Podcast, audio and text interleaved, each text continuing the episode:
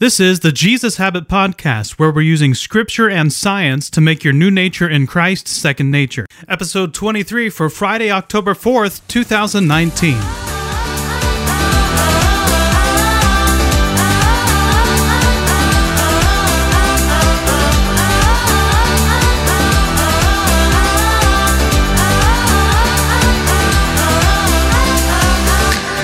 The big idea to become someone whose actions line up with faith in Jesus' calling, I need to be with comrades who echo the same calling. Our weekly identity statement I intentionally surround myself with and daily encourage comrades in the calling. And our memory verse Therefore, since we have a great high priest who has ascended into heaven, Jesus, the Son of God, let us hold firmly to the faith we profess. For we do not have a high priest who is unable to empathize with our weaknesses, but we have one who has been tempted in every way, just as we are, yet he did not sin. Let us then approach God's throne of grace with confidence, so that we may receive mercy and find grace to help us in our time of need. Hebrews 4 14 through 16. So, we want to be mature. We want to move beyond the milk to the solid food. We want to leave behind the elemental teaching about Christ and start to move forward. Well, what is that? Well, it's not easy. Especially when we've been drinking from a false theology for generations. The author of Hebrews was talking about how some Jews were returning to the Old Covenant. They were going back to the rituals they knew before. Why? Probably because they were easier and they wouldn't be persecuted as much. But that's not all. He also talks about the resurrection of the dead and eternal judgment. Those are incredibly important things, but the author says they are elemental. They are foundational, but there is more than that. Do you want more? Are you sure? You do? Okay. Well, here we go. Hebrews 6, 4 through 8. It is impossible for those who have once been enlightened, who have tasted the heavenly gift, who have shared in the Holy Spirit, who have tasted the goodness of the Word of God and the powers of the coming age, and who have fallen away to be brought back to repentance.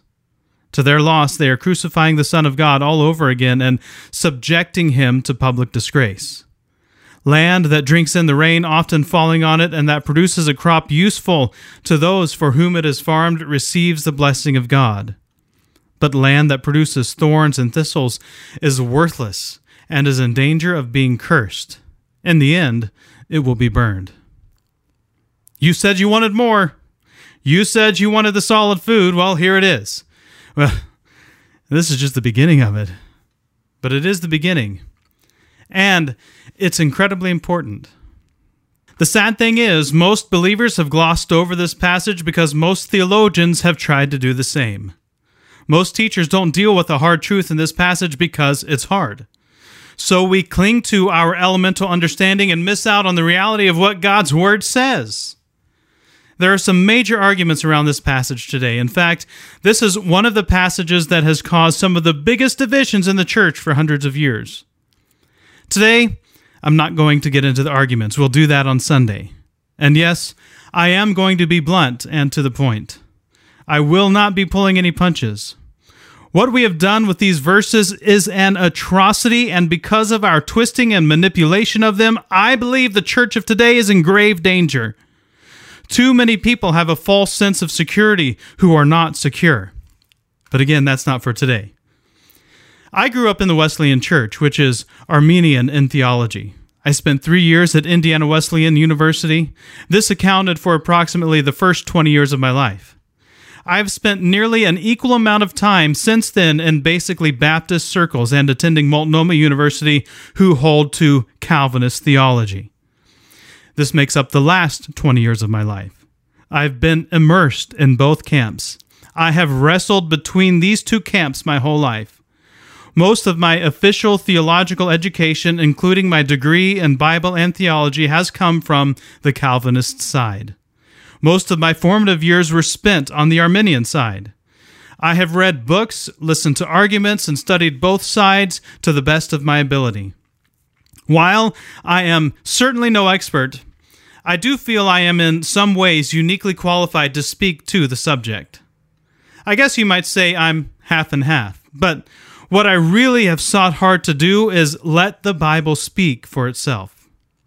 I know that sounds arrogant. It sounds like I'm putting myself above others who, from my point of view, have had to twist scriptures. But I assure you that is not my intent. I am not above any of them, and I do not belittle their knowledge. But there is a problem. When you are born and raised, trained, educated, mentored, and so forth only in the context of one side of an argument, you tend to only ever look at things from one point of view. We're all susceptible to the same problem no matter our level of education. It happens with theology, politics, economics, the environment, and every field of study you can think of. I wrote an article on my blog about this earlier this year called We See What We're Looking For we tend to only look at life through our preconceived notions and evaluate or adjust everything accordingly. What do I mean? I mean that, for the most part, when someone holds to a Calvinist point of view, the tendency is to interpret the Bible through the lens of the theology I hold. And when I come to passages that contradict my theology, I have to find ways to explain away the contradiction. I have done this and have heard this done so many times.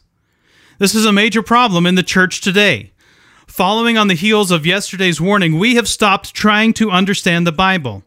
We are primarily trying to explain why the Bible agrees with our preconceived notions.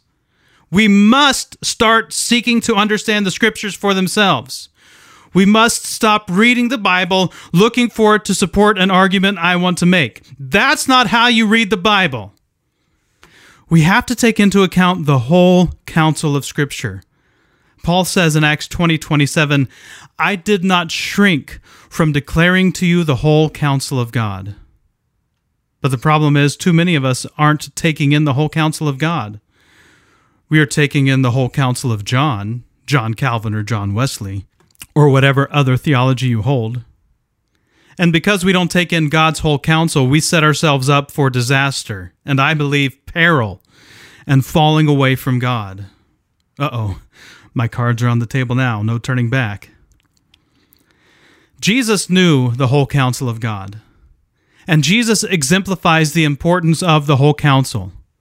A verse almost no one has memorized could very well be the most important verse we need for our day Matthew 4 7.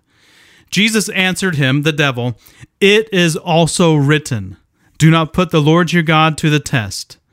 It is also written. The devil has just quoted from the Bible and is using that against Jesus.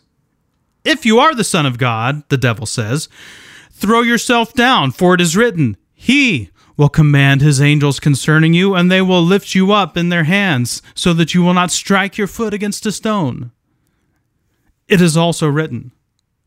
Do you know what is also written? I don't mean, do you know how to explain your position from Scripture? I mean, do you know what the Scripture actually says?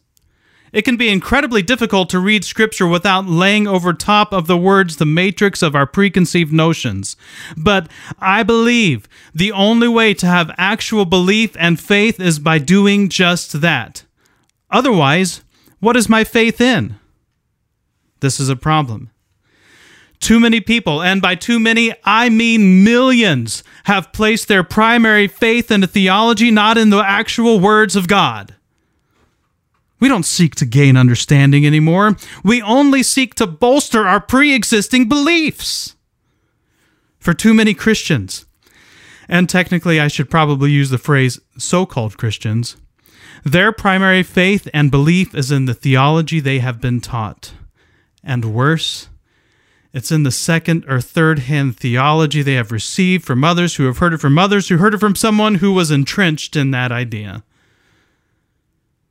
Jesus said, It is also written. So then, do we know what is also written? When we get to a challenging idea like we did today, do we know what the Bible says about the topic? Or have we simply settled into our side of the argument? This passage lies at the center of the argument between those who believe in eternal security. By that, they mean you can never lose your salvation, and apostasy or the loss of salvation. Can I ask you a question? If you read today's passage by itself without forcing your preconceived notions on it, what do verses 4 through 8 say?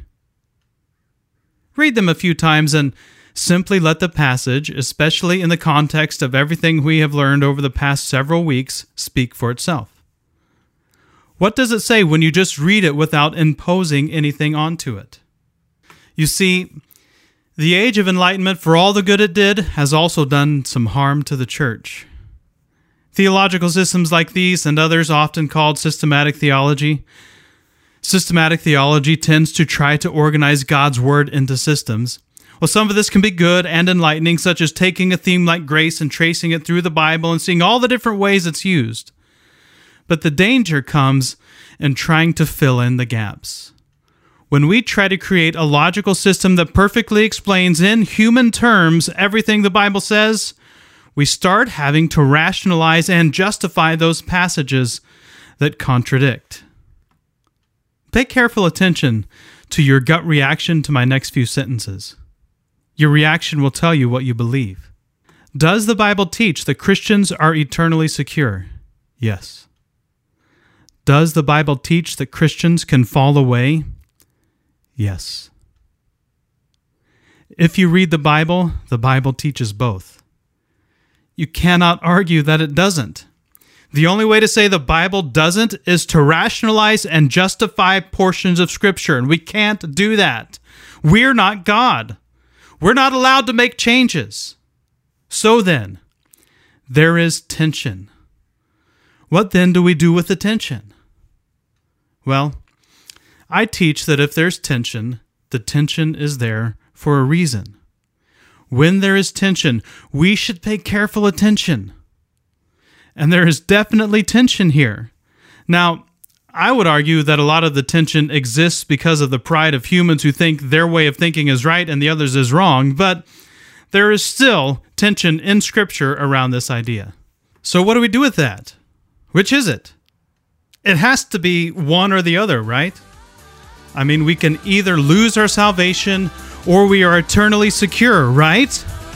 Well, would you look at that? We're out of time. I guess we'll have to deal with that on Sunday. www.thejesushabit.com